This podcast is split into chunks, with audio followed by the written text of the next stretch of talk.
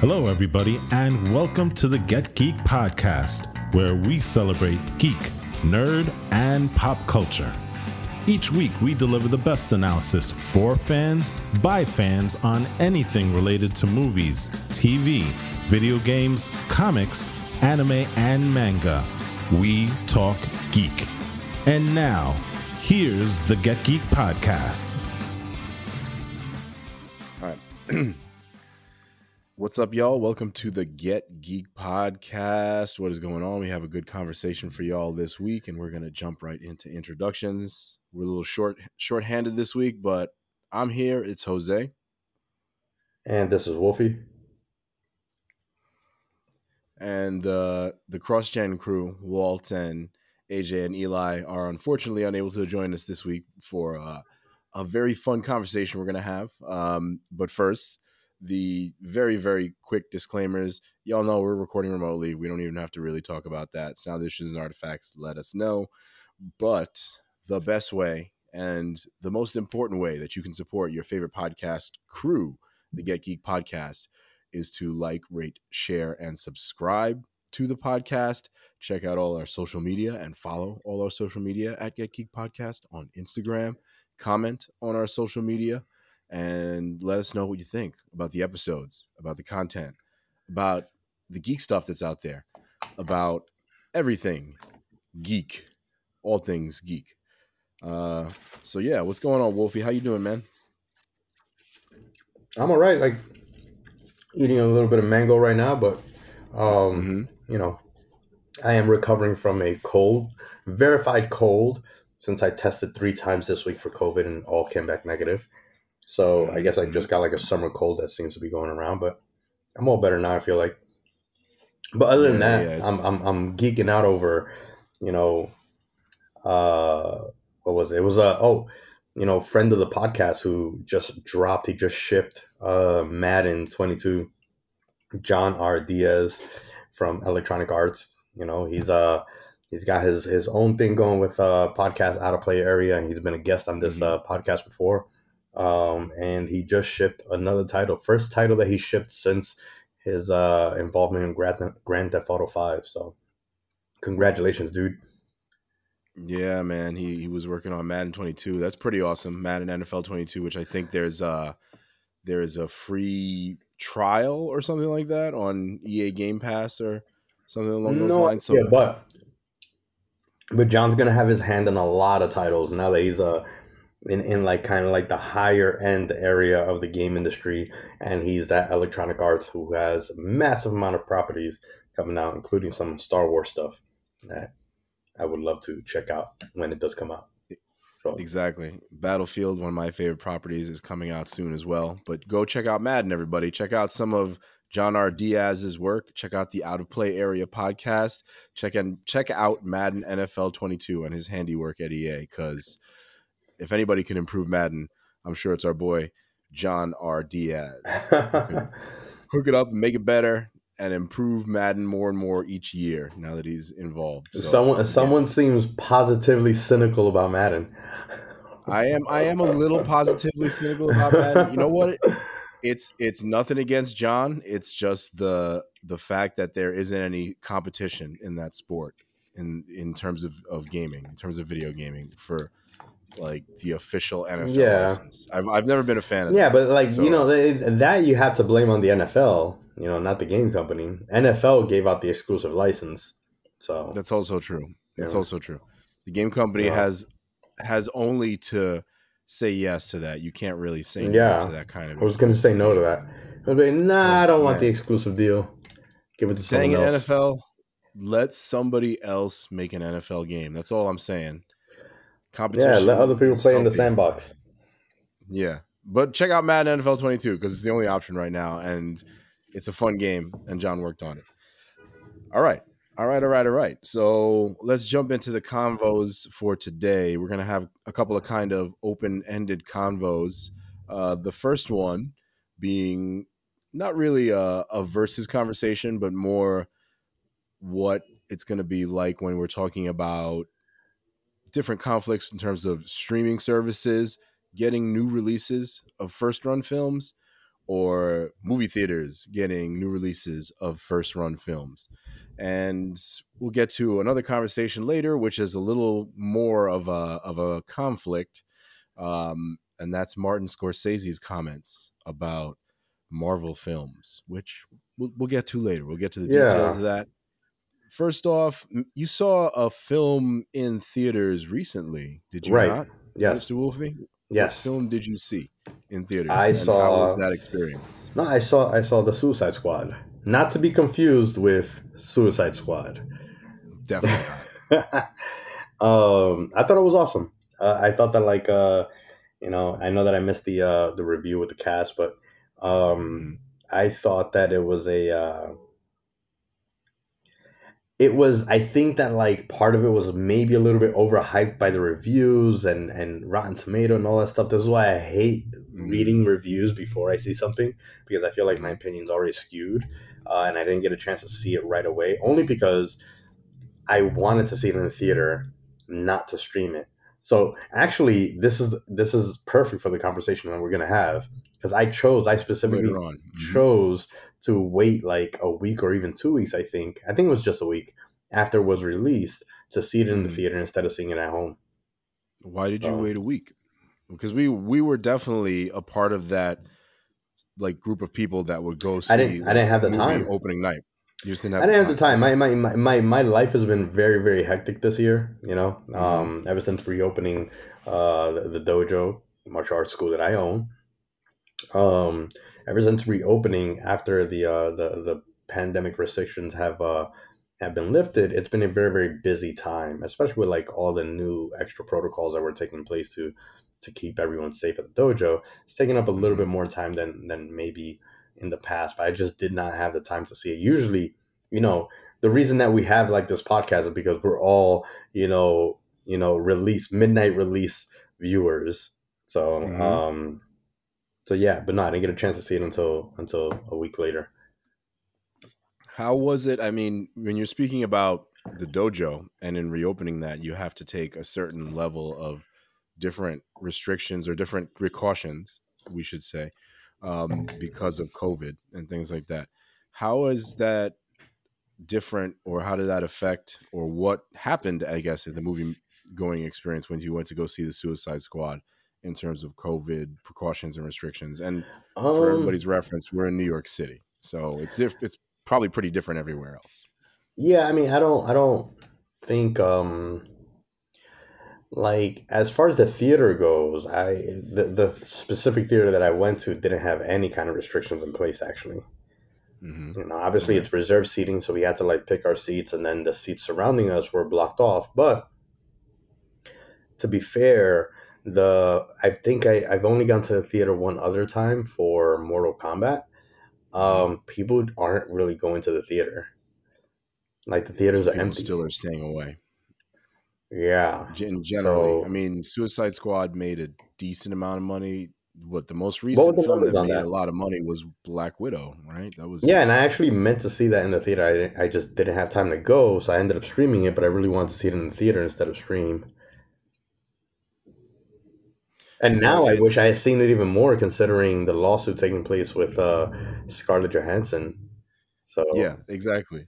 I want to get to that in a moment, but I want to kind of describe to to give you that different perspective. It wasn't necessarily my perspective, but I saw the Suicide Squad as well, and I didn't get to be on the podcast episode where uh, the crew reviewed it, and I heard that episode. It was a really really fun episode. They all enjoyed it. I enjoyed it as well. I mean, um, I think the overhype thing is a solid point because when you see like 99% on Rotten Tomatoes or something like that, like a week before release, it was a obviously, you know, hundred gonna be the- percent. not going to be the final. It was It 100% was at, a at hundred percent. a couple of points or at for a while, right? I'm not really sure, but it, you I saw that number. And you see Yeah. that, and that definitely is like, oh well, this movie's going to be fantastic. Not that it wasn't; it was really, really fun, really, really entertaining. The Suicide Squad, James Gunn's version, was way better than the 2016 version. I think we basically all agree on that point, at least. Um, but yeah, it's not like the greatest movie of all time. Like seeing 100% on Rotten Tomatoes might make you feel. But I saw it with some friends. So I recently took a trip down to Atlanta um, to do something fun. I, I'll just let it let it out there. Um, I I proposed to my girlfriend. I, I snuck down to Atlanta, and I proposed to her. She said yes. What? so what? that's that's fun news. Uh, I've been on, kind of on top of the moon about that. But on the way down to Atlanta, I stopped in Baltimore to visit a really really good friend of mine from high school, and another friend of mine from high school who lives in New York. We all drove. We drove down separately, and the three of us we saw the Suicide Squad uh, on HBO Max, which is Okay. the other way that you know people are basically consuming these kinds of films right now. And my two friends that I was with are were definitely more of the mindset like they don't really care about the loss of the movie theater experience. really? They're yeah, I actually really really wanted to have one of them on the podcast today, but it was That to be so frank, this was yeah, yeah. To be frank, this was like something we came up with as a topic uh, relatively quickly, and it's actually my co-host uh, on Positively Cynical, the other podcast that I do. He's he's definitely somebody that enjoys going to the movies, and I'll drag him to go see like the the newest Marvel movie, you know, every once in a while because I'll see it like in theaters. I'll go see that those movies two or three times if I have Yeah, time. yeah. I, I love the, the the experience. They're even repeating it. Um, and he's kind of like, yeah, you know, I only need to see a movie once. I don't really care to ever like see it again.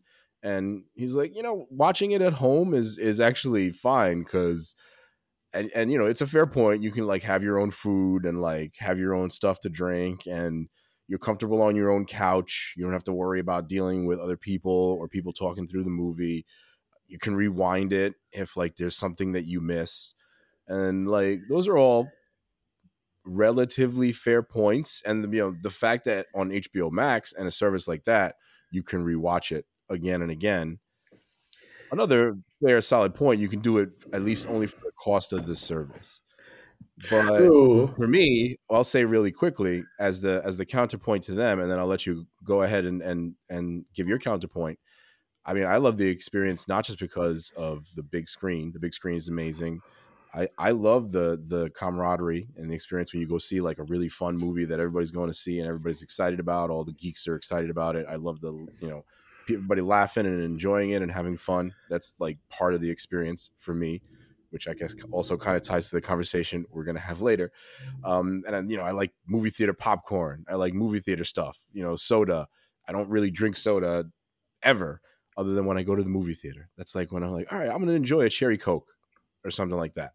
So for me, that's why the experience is just it's visceral, it's fun, it's awesome, it's it's it's worth paying the extra money for and taking the time to go out to the theater to go check it out. So what was the point that you you were Well, the my point is is is the is the point of the filmmakers, which is Mhm.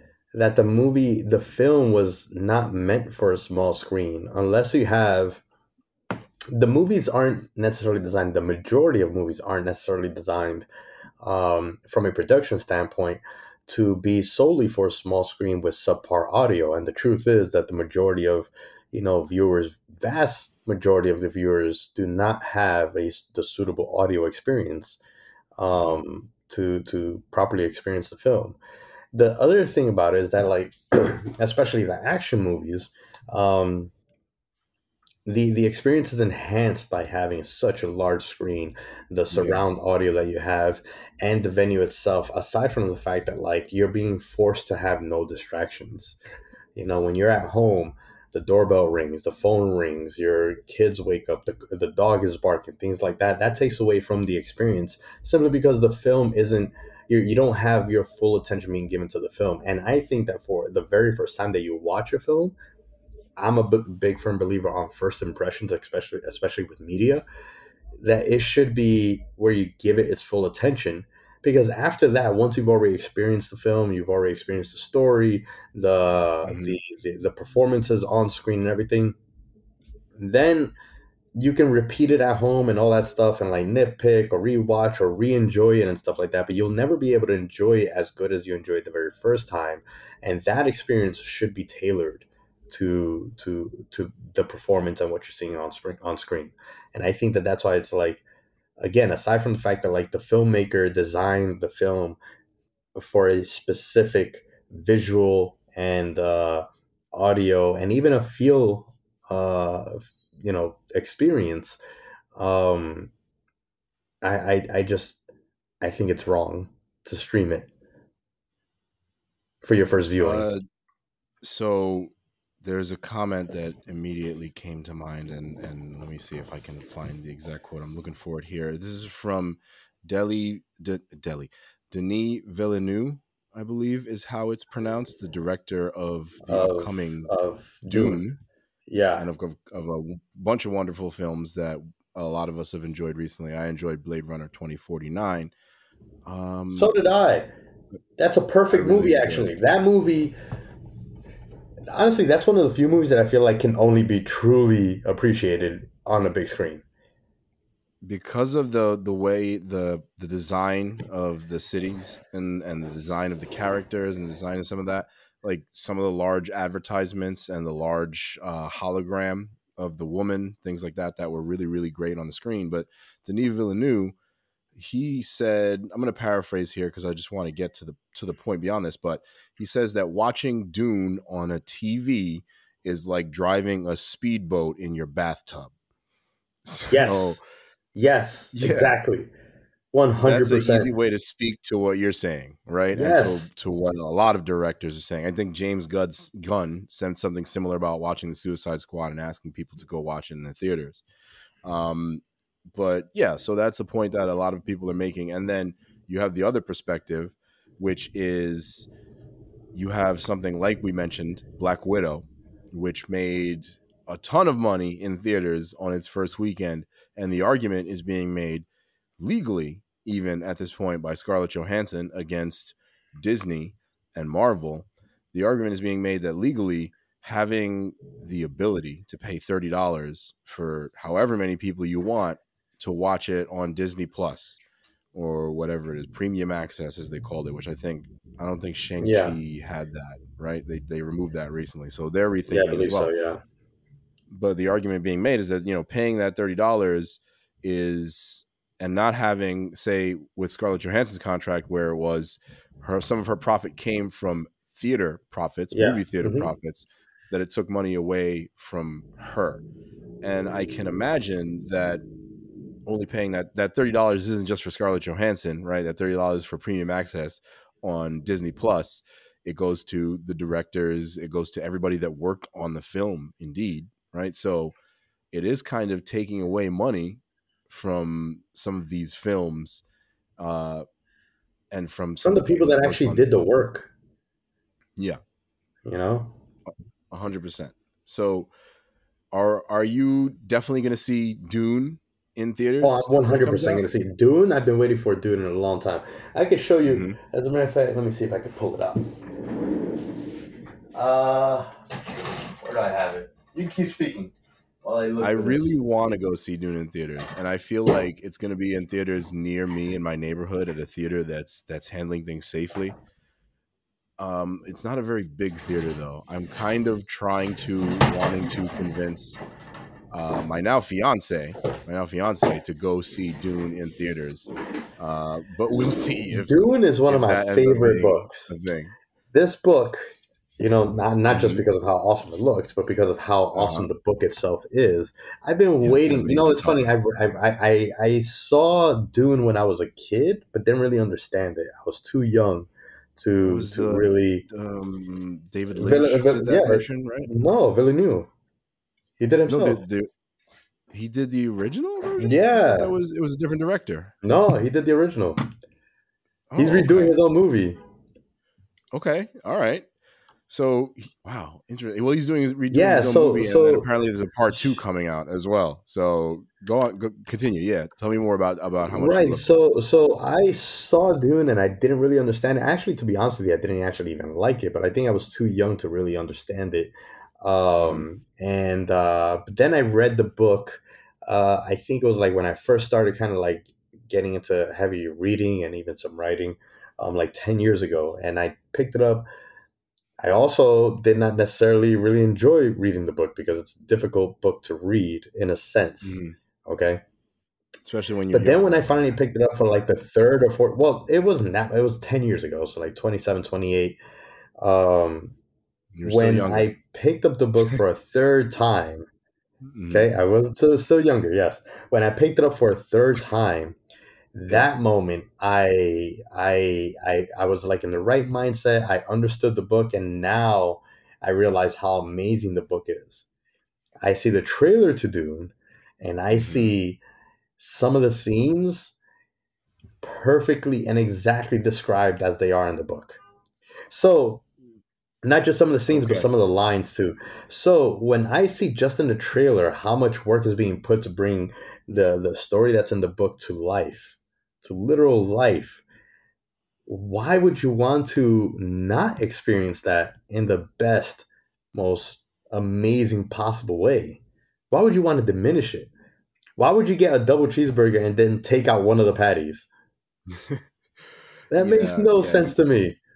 You remove something from the experience. But I, I think a part of it is also dependent on whether you're more of somebody who's a little extroverted or somebody who's a little more introverted. My friends who are more interested in the movie theater experience or less interested in the movie theater experience are like, "Uh, I'd rather stay home and you know hang out and have a couple of drinks and watch it on streaming services. But yeah, I, I'm inclined to agree with you for most of these big tentpole exciting films you've been waiting for or like i mean most of these marvel movies are also films you've been waiting for because how long have you been waiting to see some of these characters on the screen And, Or, and I can you know, and I can understand that too. You know, I can wanting to, totally like- understand that. wanting to be more like having the ch- the chance to rewatch it and like hang out at home and make your own food and like be lazy on your own couch and invite over whoever you want that kind of it's it, it is understandable I, it's just not i'm i'm not a fan of it and i want to go see dune as well and i definitely want to see the eternals which i've been talking about forever and a new trailer just came out which looked awesome i, I want to go Mhm. see those movies in theaters so i guess we're gonna gonna see take me a while to watch the trailer. It's gonna take you a while to watch the trailer. You haven't seen the new Eternals trailer yet. Well, you, yeah, you don't watch trailers as Nah, as much as I told you, man. I don't. I don't. I don't. Do, I don't do trailers, man. Not right away. Not right away. I. I want to wait. I want to wait until like the hype has died down, and then I'll watch it. I don't want to like be part of the hype. Like I know they're saying if I see the trailer and then I I notice all the things that everyone's hype about, then I'm gonna get super hype about it too. And I don't want that. I don't want to kind of skew my own you know view of of of the trailer of the film and stuff. So So, are there just certain films? I mean, Dune would would probably be one of them. You did say you saw the trailer, but are there certain films that you're just resigned to? Like, I'm gonna see this.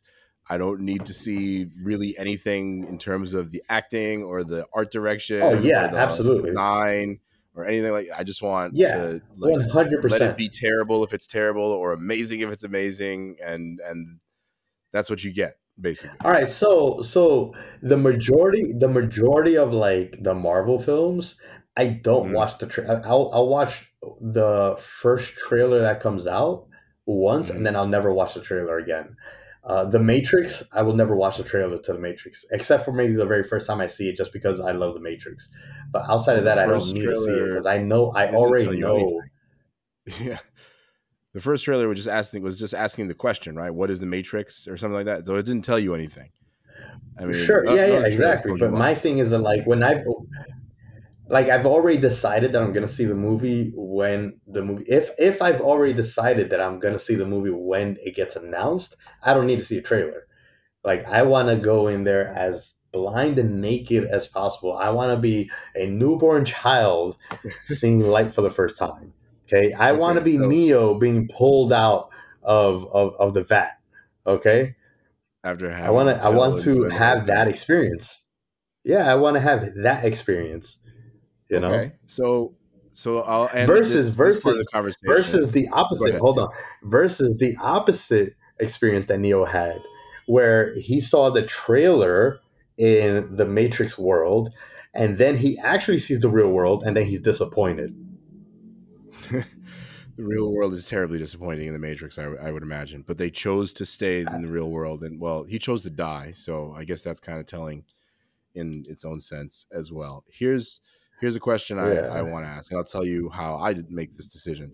how do you decide what you're going to see in theaters versus what you're going to wait for to watch on streaming or whatever other service or purchasing it on on some sort of service at home. Okay. For me um i you know i'm kind of like you i think most of the marvel stuff dc stuff like the big action stuff the stuff that looks great spectacle wise on a big screen that i know i'm going to be interested in after the first trailer like that's yeah. when i'm like all right i'm going to see this in the theater.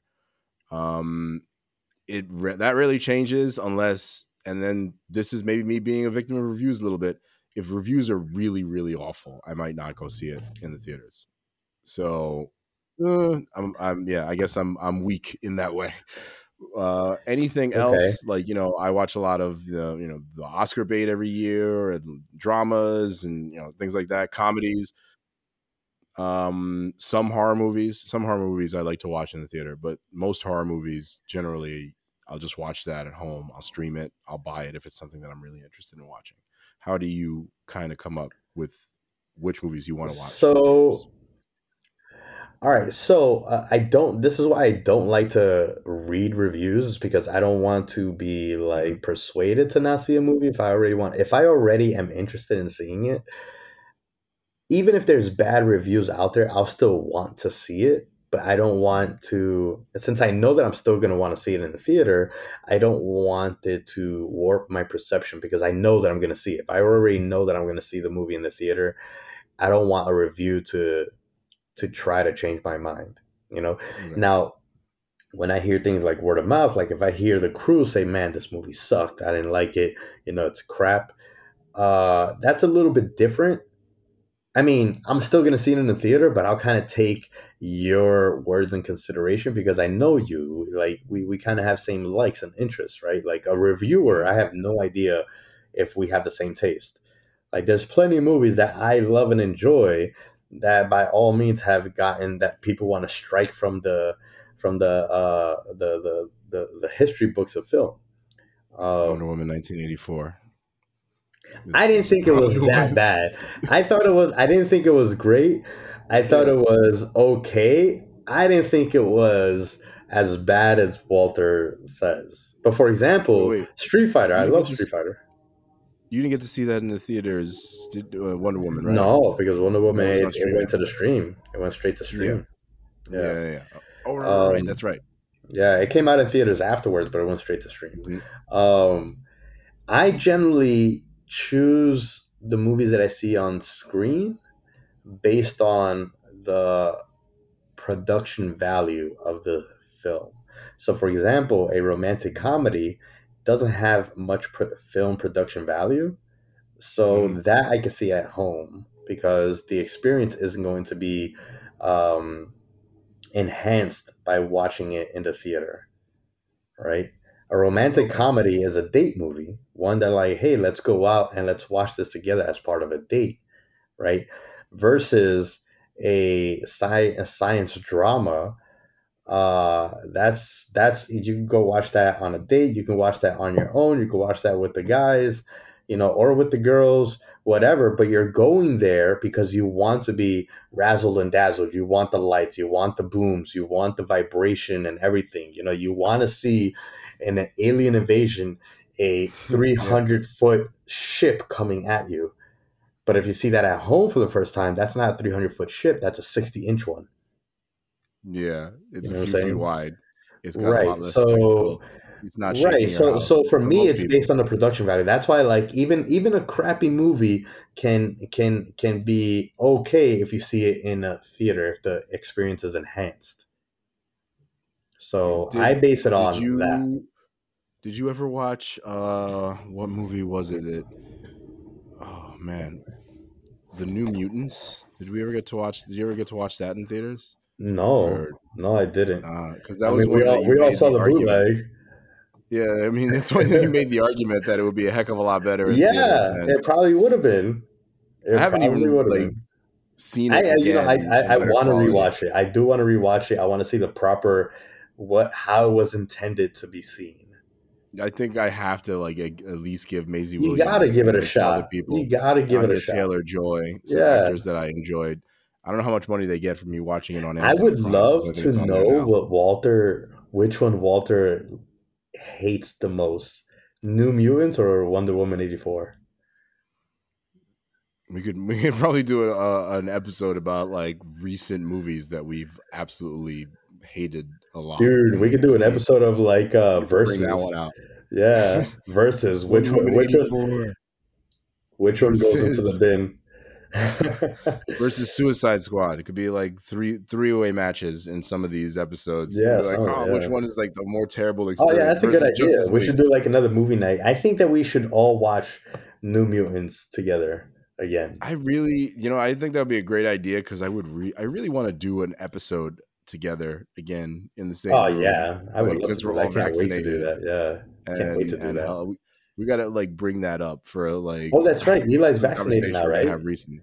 Yeah. Oh, dude, everybody is vaccinated. We gotta Everybody's do it. we totally got to do it maybe do for it. one of these maybe for one of these movies that we're gonna try to go see in the near future in theaters like a Which Dune one? or like an Well, Eternals. Dune, yeah, I, I gotta mean, see Dune. I want to go see both of those. So I You know will what? Eternals, we should definitely plan to see together. yeah. And let's do like it'd be cool to do like the old school midnight review and record. Yeah. we'll all be exhausted. It'll sound totally different from the episode that we're recording now, but No. it will be totally worth it. No, that's not excitement. true. Remember, we like every time we, we every time we did like uh one of the uh the, the, the Marvel movies and then went straight uh, straight home to to record. That was one of some of our best episodes. The Star Wars episode. Oh God, dude, We also loaded up on caffeine a couple of those times. So that's I true. mean, but it's I and, yeah, and like a bunch of White Castle and pizza. Oh yeah, yeah, yeah. Back when we used to get pizza and, and food and all that stuff just before we recorded. Chinese Let's bring too. that tradition. Oh God, Let's bring Yeah, that tradition back Hell one yeah. more time. That absolutely. theme theme park with experience. it. That I'm super with it. that theme park experience, which ties into the rest of the conversation that we are going to have here, and that is Martin Scorsese and his feelings about our Marvel movies, our geek stuff. I mean, I think it's fa- fairly clear, sort of, where we come on this argument, but let's talk about what Martin Scorsese said about Marvel films and cinema and the fact that he does not watch them, and then we'll talk about it a little bit. Yeah. Uh, So what do you say? according according to Martin Scorsese, and I'm reading this from Variety.com, uh, in an interview with Empire magazine. So Martin Scorsese gave the Marvel Cinematic Universe the cold shoulder, comparing the billion dollar franchise to theme parks. Scorsese said, I don't see them. I tried, you know, uh, but that's not cinema. Honestly, the closest I can think of them, as well made as they are, with actors doing the best they can under the circumstances, is theme parks. It isn't the cinema of human beings trying to convey emotional, psychological experiences to another human being. Um, yeah. So that's what Scorsese said about Marvel movies, and I guess movies right now in general. Uh, I do want to bring up just one bit of context, and then it sounds like you have an, an opinion to give about Scorsese's comments. Uh, Scorsese's most recent film, The Irishman, came out on another form of media that one would say destroyed at least a certain part of the film experience, and that's Netflix. Because let's remember, Netflix destroyed Blockbuster Video and VHS rentals. Some of y'all are like, what the heck is a VHS? Blockbuster destroyed VHS rentals and DVD rentals and rentals of movies of at a store uh, of all kinds. So Scorsese, Wolfie, do you have any thoughts on his comment, and then maybe we'll broach some of the comments that people have made in response. So, so, you know, my thing is that I think that he comes from an era of, I don't even want to say from an era. I think that like, you know, people of his stature that have, he's, he's, he's become well established as, as a, as, as a profound and prolific filmmaker. So he has license to speak on the industry in a sense, right? Because he's he's created such masterpieces that people hold in reverence. Mhm. Um, but I think that that like his own pedestal warps his mindset of what filmmaking is. Because Mhm. basically what he's saying is like the only filmmaking that's filmmaking is what I make. Is essentially what he's saying, and it's and it's like and it's and if you're not doing what I'm doing, he's not saying that he's the only one that does it, but what he is saying that like if you're not making what I'm making, then it's not a film because then what's what's a Pixar film? What's a what's Yeah. Soul, right? What's uh Mhm. any animated film? Is it not film? Like Is um Miyazaki not is Miyazaki not a movie? Is that not an art piece? You know what I Mhm. mean? Just because it's done like through computer graphics and CGI and and and and, and no no sets. Because his argument is that like they're acting in front of a green screen ninety percent of the time with all Mhm. computer animated graphics and stuff like that. Are those then not films either? So I think that like he's he's speaking from atop a mountain where his sight and his viewpoint is only as far as his own feet. You know. I think it's, Because- it's interesting that you talk about the CGI. Oh, go ahead, continue. Continue. Oh no, I was just gonna Uh, say that like it's it's to- just you know he he uh you know to say that that that it's um a theme park. I don't know who would want to go on the Joker ride. Yeah, the most recent Joker film you're talking about, the one that That's uh, not yeah. That's not that's not a that's not that's not that's not a theme park. You know, he's talking about like uh like you know characters looking within themselves. Like, come on, that's not. You can't you can't say that that's not a a film. You just can't. Period. I mean, we definitely all enjoy all kinds of film, including campy stuff, including like weird and silly and dumb. Somebody can say quote unquote dumb Yeah. stuff.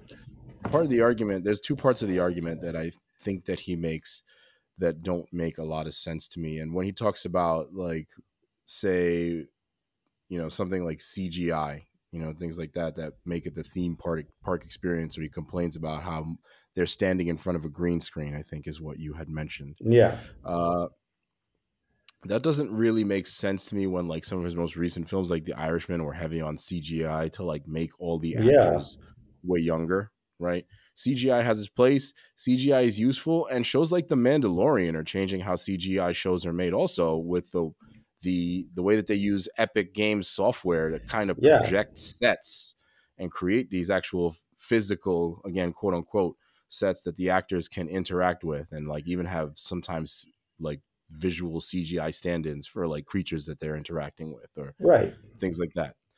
The other part of the argument that that like kind of is odd to me coming from him is that he comes from so you're speaking about the era that he comes from. He comes from the same era as directors like George Lucas and Steven Spielberg. And I I got to wonder like what is it about movies like Jaws, right? Why is Jaws not a theme park spectacle when in fact there is a a Jaws ride Yeah, yeah, exactly. Jurassic based Park, on the movie? Indiana Jones, all those things.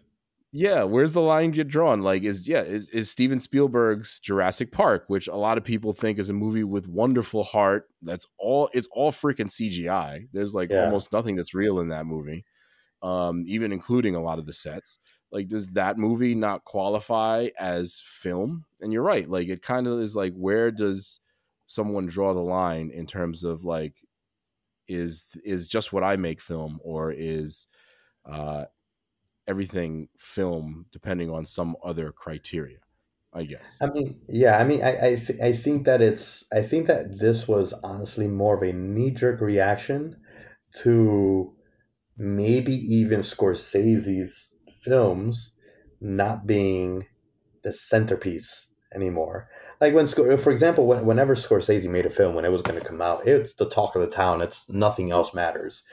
But in this day and age with media, with social media, how the speed of news and the Disney machine, hmm a Scorsese film is going to be talked about for one day, and then everyone else is going to talk about the MCU timeline for the next two years. So it might just be more of a knee jerk reaction of like, I'm not being spoken about. My films aren't being talked about because of, you know, this huge universe of films that are being made. So it's more of a like, well, that stuff over there is just spectacle and a theme park. So I think he's looking at it from that standpoint.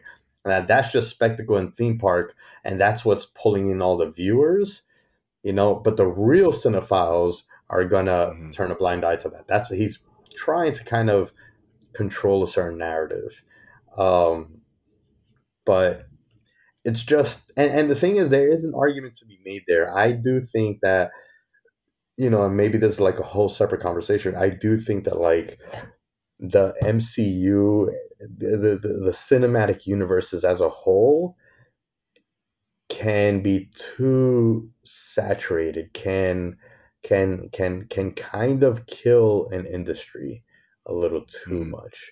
It's it's like Walmart coming into this neighborhood and killing all the mom and pop stops shops. Mm-hmm. It's uh, you know, anything like that, you know. And I think that that is kind of what's happening, you know. It's sort of it's an interesting conversation too and i was going to come out and and defend scorsese a little bit too try to hit the other side of the argument because it's very true that marvel movies kind of make all the money in terms of movie theaters but doesn't that kind of go back to the to the conversation that we were having earlier because now the way that people consume a lot of these sort of, for lack of a better term, let's call them art house like film, quote unquote, in the way that Scorsese intends the, the term. A lot the way that people yeah. consume that stuff and the way that money gets made is through streaming services now. That's where you get a lot of indie releases. That's where you got The Irishman. That's where you get a lot of films that are not the big spectacle theme park films that Scorsese is talking about. But it's, I mean, it's true. He's kind of right because I won't go see most Scorsese films or art house films or anything like that in the theater. There's exceptions. I saw, you know, Boyhood. I saw There Will Be Blood and uh, yeah. know, movies like that. Those are not that recent, even though. Like I can't think of one that I've seen recently. But to his point, it's it is kind of true that he's he's being pushed towards those streaming services and we don't know how like the revenue kind of gets shared there which you said it becomes something of a threat to the to the how much money he's making it becomes something of a threat maybe in terms of awards because it's kind of unclear how it was unclear for a bit like whether netflix films qualified for the oscars. Now they do. But maybe because all of those conversations and all of that sorting had to occur that was like kind of a part of his point. and when marvel films come out and they're making several billion dollars each one like is making close to a billion dollars three billion dollars. I mean we are and kind of a lot of people are saving our money to go to the theater to go see the most recent mcu movie the most recent dcu right. movie the most recent like big budget release um but i mean is dune not going to be a piece of art we're still going to watch that in the theater because it mixes yeah yeah theme park it's still spectacle story. i mean i mean the thing is look even the Iron Irishman is still spectacle. You know, like the fact that you're seeing Al Pacino, uh, Joe Pesci, and Robert De Niro on screen is a spectacle in itself. You know, it's so it's gimmick in a way, yeah. yeah. yeah. So like, there's a reason why there's a reason why he had those three and not just like three other Italian guys. Mm-hmm. You know, on the screen. It's because he wants the spectacle of it to draw the people. So it's again, it's like kind of like even hypocritical in a way to to call one thing a spectacle in a theme park and not yours. You know, like yes, of course, Joe Pesci, Al Pacino, and and Robert De Niro, great actors, meritorious actors, mm-hmm. and it it would be absolutely absolutely amazing to see them on screen all the time. But it's because of who they are and because it's a trio on screen at like nobody saw the irishman just because it was Martin Scorsese or Robert De Niro. They saw the Irish. I saw the Irishman because it was Robert De Niro and Al, Al Pacino. You know, yeah. that's it. I didn't personally think that that movie was that great. Neither did I. Actually, you know? to be frank with you, I fell asleep the first time I was watching it. So it did I. So right, long. Yes, great. Joe I Pesci was in fantastic. parts. Joe Pesci was. Yeah. He. I think it was his best role ever. To be honest with you. Yeah. from from from an, from act, acting. Pro- yes, absolutely. Um, mm-hmm. But that was a spectacle piece. I saw that because of the names attached to it, not because of the premise of the film. You know, that's true. I had never heard of the the titular Irishman before this so, movie was announced, and before I found out that those three actors that Scorsese had worked with to great yeah. effect in movies like Goodfellas, uh, yeah, and things. Like Goodfellas is one of my favorite movies of all time. It's Scorsese. Let, let's give a little reverence to the man, like you said earlier. He's an amazing director. He's made some amazing films. But yeah, like I came back to it because I was like, oh yeah, I want to see the the yeah the Avengers of Martin Scorsese get yes, back together. Exactly, that's his Avengers. That's his Avengers. You yeah. know what I mean?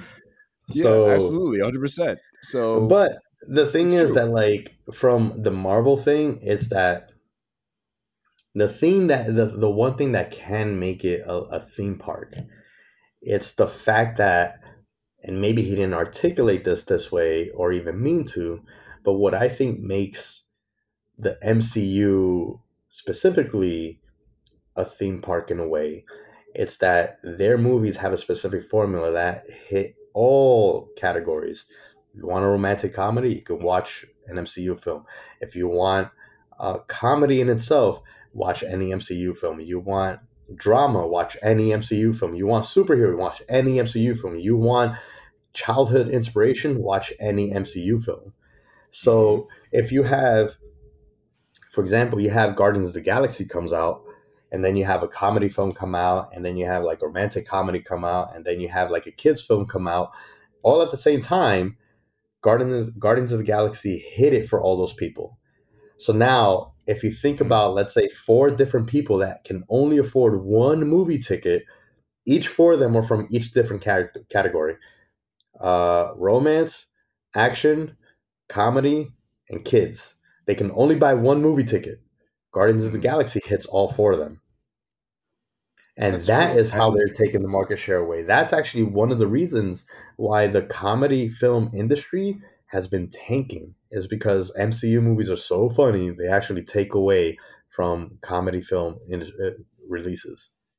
Unless you're The Rock or Tiffany Haddish. I don't know. There's there's like a couple of people that are still a draw in like mm, comedy. I mean, the, the, the Rock the. Rock is the Rock is a draw no matter what. You know what I mean? And he's also uh, an action star in these films too, right? Yeah, so, for sure. So you know, he's like his own um, he, he's he's yeah, he's different. You know, he's a, he's, he's a different beast, but the same animal. You know, and and also let's let's give it well i'll give a few quotes from what some people thought of his comments in a moment but i kind of want to close out our thoughts on it with this point in support of scorsese in hmm. terms mm. of the theme park experience because you know when you go to a theme park it's definitely you're expecting certain beats to be hit right just like the mcu like you said it, it hits the comedy it hits the action it hits the family stuff it hits the drama and that's why we enjoy comic books right? Because we love the the action and stuff like that. We love the the the comedic moments and the those weird moments between characters. But you know what was what was like i guess the the point that i was going to make at is you know at the same time i was going to make this point actually i think i made this point during the loki episode.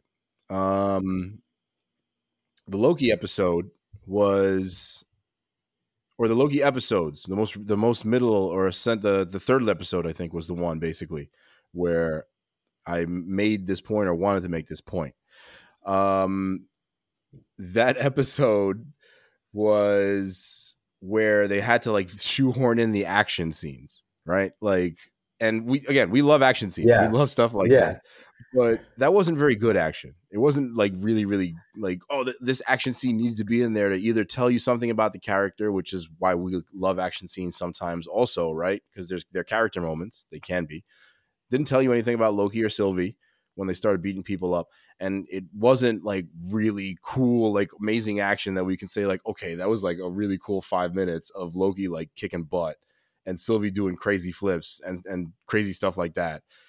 Like that would be more justifiable.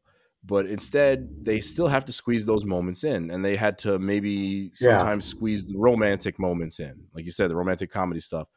although the Sylvie and Loki stuff was more interesting in the way that they squeezed squeezed in that romance, they kind of Yeah. do that sometimes when they don't need to as well. You know, like they would make Black Widow like a, a weird romantic interest for the Hulk or something like that. Like that never panned out. Like Yeah, that that's never true. panned out into anything really. They were just some moments. But yeah, I mean that's definitely like something that I would say is in defense of what Scorsese is saying here. in a So- way, you know, in a way, but I, I, I still don't think that I don't think I don't necessarily that it does in in general defend Scorsese. I think that there's some truth to what he's saying, but not for the reasons that he is saying it. You know, that's ultimately what- what I It's what I mean. It's what audiences want too, right? Audiences want movies to hit all those beats. That's why people Yeah, enjoy these I old mean- movies. Other than the fact that you know it's some of their favorite characters. That's more what it is for us. It's some of our favorite characters growing up in comics and things like that. But it is f- a fun, you know, way to hit all of the emotional beats that you want to hit, right? yeah yeah for sure.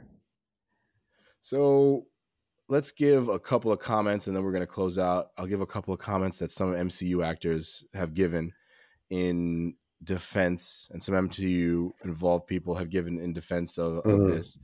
Um, here's one by Mr. Chadwick Boseman, who respect The late uh, is in the more the late the late Chadwick Boseman, who's amazing in the most recent episodes of What If, which we're definitely going to talk about soon. What If has been, I think it's been fun, um, but we'll definitely have a conversation about that. But Boseman said that he respects the famed director, who is a genius at what he does, but he said that Scorsese missed a lot of the feelings fans felt after watching the Ryan Coogler drama. He's talking about Black Panther here. You know, we felt that angst. We felt that thing you would feel from cinema when we watched it that's cultural. Maybe it's generational. Um, and Boseman also added, you've got to think about when he's saying it. And this was kind of to some points that you made, I think. He's saying it when he's possibly campaigning for an award. He's saying it at a time when he's making a Netflix movie. So that has that's how eyes get on his film. And it's not going to be in the cinemas. It's not going to be seen the best way. The best Yeah. way is kind of interesting that he says that as well. Right? yeah excuse me. so this is these are Scarlett Johansson's comments, and I think there's one from Kevin Feige I want to like point out really quickly, and then let's go to Scorsese's camp. Uh, Scarlett Johansson said, "At first, I thought that seems kind of old fashioned, and somebody had to explain to me because it seems so disappointing and sad in a way." very she they said i think that what these people are saying is that at the actual theater there's not a lot of room for different kinds of movies or smaller movies because the theater is taken up by huge block- blockbusters. Let's see where feige oh excuse me i'm getting got stuck in something stuck in my throat as well. I think I transferred something over to you through the mic. Yeah. Through the mic that I uh, excuse me, Kevin Feige. So he said this maybe it's easy to dismiss VFX or flying people or spaceships or billion dollar grosses. I think it is easy to say that you have already been awarded in a certain way. Alfred Hitchcock never won Best Director, so it's very nice, but it doesn't mean everything. I would much rather be in a room full of engaged fans. So for for oh, Kevin man. Feige, which is probably why he makes these films, it's about the experience, which it is. it's about the fans on yeah that's very much what it is on on our side as well so let's go and end pardon me let's go and end with some some people in defense of scorsese I would love to know who defended him Mm-hmm. Well, let's see. This is gonna take a. See, even my computer's getting a bug here. It's taking a do little. you bit even have anybody defending it load. Bong Joon Ho. okay that sounds familiar isn't Bong that the Joon-ho. guy from uh he is Parasite, the yeah Parasite. Oscar-winning film Parasite, who's also created films, I believe, like Man, there's already bias there. He sees himself as the Korean uh, Scorsese. But he also he also did that film Snowpiercer, which was you could Yeah, define I still that need to see that. I still need to see that. That's been like uh, that one is uh, yeah. That's what I keep hearing. It is. It's a fantastic film. There's a show that I haven't seen right now, but so here's Bong Joon Ho. I have a personal problem. I respect the creativity that goes into superhero films, but in real life and in movies, I can't stand people wearing tight-fitting clothes.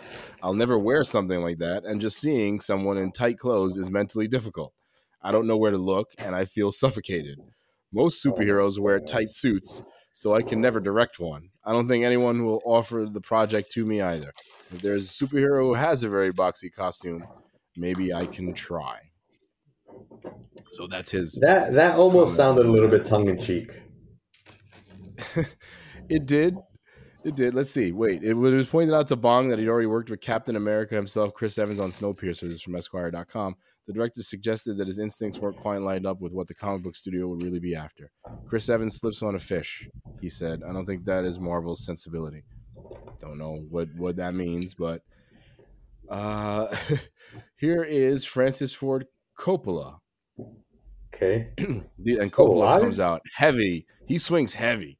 He is. I believe that he is still alive. At least he was when these comments came out um, that Scorsese had mentioned. Uh, let's see here. So this is from Esquire.com. Legendary auteur behind the Godfather trilogy and Apocalypse Now came out in support of his longtime friend and went a few steps further in his condemn- condemnation of the MCU. When Martin Scors- Scorsese says that the Marvel pictures are not cinema, he's right because we expect to learn something from cinema. We expect to gain something, some enlightenment, some knowledge, some inspiration. I don't know that anyone gets anything out of seeing the same movie over and over again. Wow. Martin Really? was kind when he said it's not cinema. He didn't say it's despicable, which I just say it is. So Wow. Well, you know, Francis Ford Coppola hasn't been relevant for a long time. Someone should send them a copy of uh, Black Panther. a copy of Black Panther or a copy of something like uh, The Joker, or the copy like- of the Avengers. The the copy, come on, bro. Like, not inspiring anything. drama. Like Captain America with the Winter Soldier, which is a spy drama, like that really, really takes from 70s spy dramas. You know what I mean? So Like, you're gonna tell me that the transformation of Tony Stark going from like a self-centered uh, a-hole to the man with a sense of purpose to save all humanity by sacrificing himself, basically Marvel's Jesus. Yeah, that's. I mean, I think that that's something that maybe he doesn't see that we think is wonderful because the storytelling in between all of those movies, which is how Feige is doing it.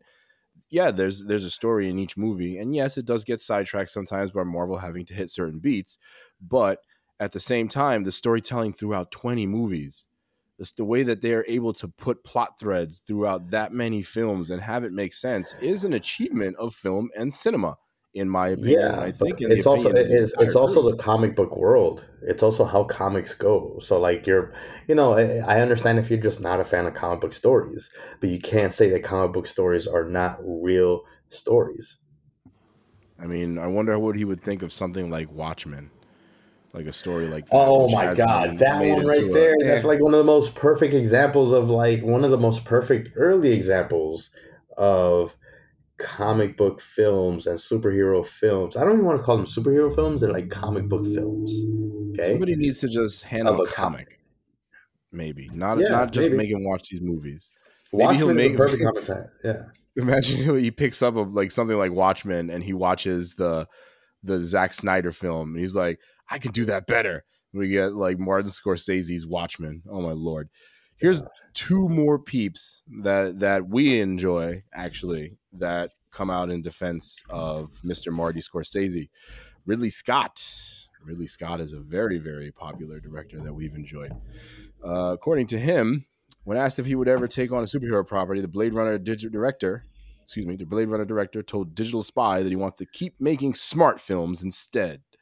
Superhero movies are not my kind of thing. That's not why I've never really done one, he said. I've been asked several times, but I can't believe in the thin gossamer tightrope of the non-reality of the situation of the superhero, which Watchmen tackles. I'll say that. Um, that's not what. Ridley Scott said. I'll say that. And David Cronenberg, who is a very, very The non-reality of the superhero. So then, what's Blade Runner? I mean, right? Isn't aren't all films supposed to be non-reality? I digress because we're going to try to wrap up this conversation. Ugh. Again, you guys, I mean, the whole the you're making me hate some of my favorite. You're making me hate some of my favorite directors. I'm not trying to do that, but I just want to give everybody's perspective, man. And I don't want I don't want everybody to just hate Marty Scorsese too, because there's some other people who came out in defense of his vile comments. You want to call it despicable, Francis Ford Coppola? I call Marty Scorsese's comments vile, but I'll leave it at that, and then we'll leave it with David Cronenberg, who said a superhero movie by definition, you know, it's comic book. It's for kids. It's adolescent in its core. That has always been its appeal. And I think people who are saying the Dark Knight Rises is, you know, supreme cinema art, I don't think they know what the F they're talking about. I think it's still Batman running around in a stupid cape. Christopher Nolan's best movie is Memento, and that is an interesting movie. I don't think his Batman movies are half as interesting, though they're 20 million times the expense. What he is doing is some very interesting technical stuff, which, you know, he's shooting IMAX and in 3D. That's really tricky and difficult to do. I read about it in American Cinematographer magazine, and technically that's all very interesting. The movies to me, they're mostly boring. So that's David Cronenberg's take. because they're On it. just for kids. Okay. Yeah. Yeah. I'll rebut, obviously, Watchmen, again, stuff like The Walking Dead, stuff like Invincible, but also the the fact that somebody is shooting in IMAX and in 3D. It's a new technology that's actually pretty awesome. And Mhm. you know what? That is filmmaking. It's very interesting when we watch certain films in IMAX. And Some of these people need to explain to them that 3D. comic books. Somebody needs to explain to them that comic books aren't just for children, and the comic books are. If you want to talk about smart, anything, read X Men, and the fact that like it's a comic book series that's meant to start and enhance the dialogue against, uh, you know, uh, any kind of phobias in society, It's, it's always homophobia, like, transphobia, all that stuff. It's about always societal very- acceptance. But no, this is just for kids. it's I mean it's topical. Stuff like X Men is usually topical, right? Because yeah, it's I think I think that they think they're they're current events. comparing they're comparing the superhero genre to Archie comics. the golden age of superheroes. I think is where they're stuck because when they were kids, sure, like Superman wasn't Yeah, really sure, tackling you like know? social problems, maybe a little bit, maybe like some Nazis or something like that. Right, It was absolutely. mostly like for the You war know? effort or propaganda. Yeah, they It's probably never read about like. Batman, if you know, like walking a tightrope between madness and almost killing the Joker, you know, and having to like deal with that mental struggle himself. So I hope maybe somebody needs to put a comic in front of all these gentlemen. Yeah, these older gentlemen in most cases. It's probably semi generational, but comic books are awesome. If y'all had just hung out with Stan Lee a couple of times and listened to the man speak or Jack Kirby, like, you know, some of these greats who created these incredible characters, maybe y'all would have a different perspective. But I guess that's how y'all feel right now. And we can't do anything about that. So we're going to su- keep supporting Marvel we want to definitely check out the the Shang Chi film and the Eternals film, and we want to support Deli Vill- Villeneuve, even though he's mad about Marvel movies, by watching your film in theaters as well, which is going to be a spectacle. So take that, Denis Villeneuve. We love you and we hate you right now. With that note, I think it's time to wrap this episode up. I think we had a really, really good conversation. We talked for over an hour and we gave some great opinions and we talked about some other people's opinions on Marvel as spectacle. Are Marvel movies a theme park? We don't think so. Marty Marty Scorsese does. And y'all, we're excited to go back to the theaters. Get geekers out there. Let us know what y'all think. Are you going back to see a specific movie in theaters? Are y'all just going back to theaters to watch films again? Are you excited about that now that you're hopefully vaccinated or wearing a mask and being responsible? Let us know. Hit us up in the DMs. Slide into our DMs at Get Geek Podcast and elsewhere. And as our last quick reminder, that is one of the best ways, of course, that you can support your favorite podcast by giving us feedback either on our DMs, put comments on our social media at Get Geek Podcast, anywhere you can find us on social media, and like, rate, share, and subscribe to our podcast. Comment on Apple Podcasts, rate us on Apple Podcasts.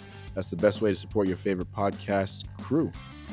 Um, and with that, I guess that's again all there is to say today, other than well, stay geeky, my friends.